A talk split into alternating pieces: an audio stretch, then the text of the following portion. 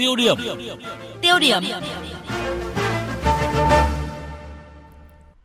Thưa quý vị, thưa các bạn, 31 tháng 12 là thời hạn cuối cùng mà Thủ tướng Chính phủ Nguyễn Xuân Phúc yêu cầu tất cả các trạm BOT trên toàn quốc phải hoàn thành thu phí tự động không dừng. Thế nhưng, kế hoạch này đang có nguy cơ đổ bể khi mới đây, công ty trách nhiệm hữu hạn thu phí tự động VETC, đơn vị được Bộ Giao thông Vận tải ký hợp đồng độc quyền cung cấp dịch vụ thu phí tự động không dừng, có văn bản xin trả lại dự án sau 5 năm triển khai với lý do quá lỗ. Từ nguy cơ vỡ kế hoạch của dự án đặt ra câu hỏi, vì sao một dự án giúp minh bạch ờ, trong thu phí BOT lại khó triển khai như vậy? Việc trì hoãn thu phí tự động không dừng liệu có xuất phát từ lợi ích kinh tế của chủ đầu tư BOT hay lợi ích nhóm nào đó? Ai sẽ phải chịu trách nhiệm cho nguy cơ đổ vỡ dự án. Mục tiêu điểm hôm nay chúng tôi đề cập nội dung này. Thưa quý vị và các bạn, tính đến thời điểm này mới chỉ có 11 trong tổng số 44 trạm BOT trên toàn quốc áp dụng hình thức thu phí tự động không dừng. Con số thật khó chấp nhận bởi thời hạn cuối mà Thủ tướng Chính phủ Nguyễn Xuân Phúc yêu cầu tất cả các trạm BOT trên toàn quốc phải hoàn thành thu phí tự động không dừng là ngày 31 tháng 12, tức là chỉ còn hơn một tháng nữa. Hơn thế, Công ty trách nhiệm hữu hạn thu phí tự động VETC, đơn vị được Bộ Giao thông Vận tải ký hợp đồng độc quyền cung cấp dịch vụ thu phí tự động không dừng, lại vừa có văn bản xin trả lại dự án sau 5 năm triển khai với lý do quá lỗ. Nhiều câu hỏi đã được dư luận đặt ra trong những ngày qua khi nghe thông tin này. Tại sao một chủ trương đúng lại khó triển khai đến như vậy? Việc trì hoãn thu phí tự động không dừng liệu có xuất phát từ lợi ích kinh tế của chủ đầu tư BOT hay lợi ích nhóm nào đó để sau khi ôm dự án 5 năm trời, đến hạn cuối không làm được thì quay ra trả dự án. Lý giải cho việc này, chuyên gia kinh tế, tiến sĩ Nguyễn Minh Phong cho rằng lý do mà VTC đưa ra cần phải được kiểm chứng ở nhiều góc độ. Cần phải xem xem là những cái con số bên ờ, kêu lỗ đưa ra đó là đã được khẳng định bởi một cái cơ quan độc lập kiểm tra hay chưa. Thứ hai nữa là những cái điều kiện để thực hiện các dịch vụ và bị lỗ này thì đã được thực hiện nghiêm túc hay chưa? Phải chăng là lý do khách quan hay lý do chủ quan?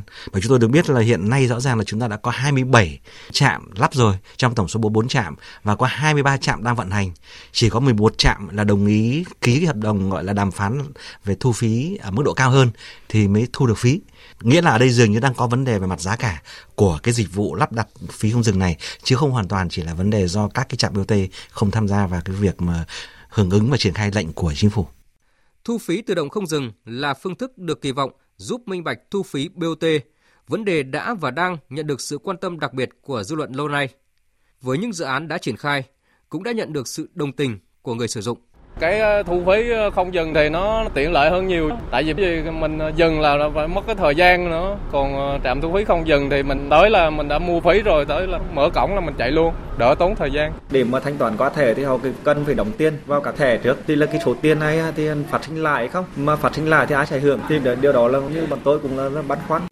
Một dự án rất hợp lòng dân, lẽ ra phải được triển khai nhanh chóng và thuận lợi.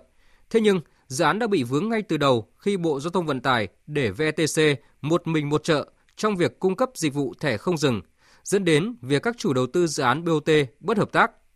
Ở góc độ kinh tế đầu tư, các chuyên gia kinh tế cho rằng thế độc quyền của VTC là rào cản chính khiến dự án có nguy cơ đổ bể.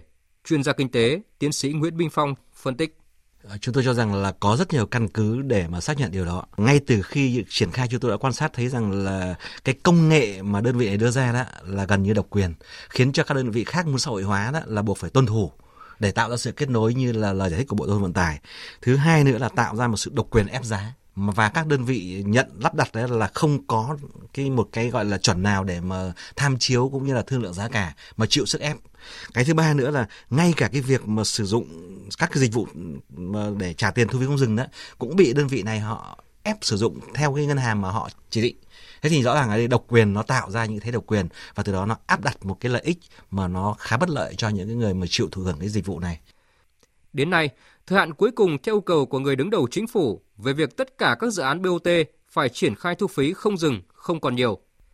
Và nay, câu chuyện VTC xin trả lại dự án thu phí không dừng thì nguy cơ vỡ kế hoạch của dự án đã rõ mười mươi. Chuyên gia kinh tế Phạm Chi Lan cho rằng với vai trò quản lý nhà nước, Bộ Giao thông Vận tải phải trực tiếp chịu trách nhiệm về vấn đề này.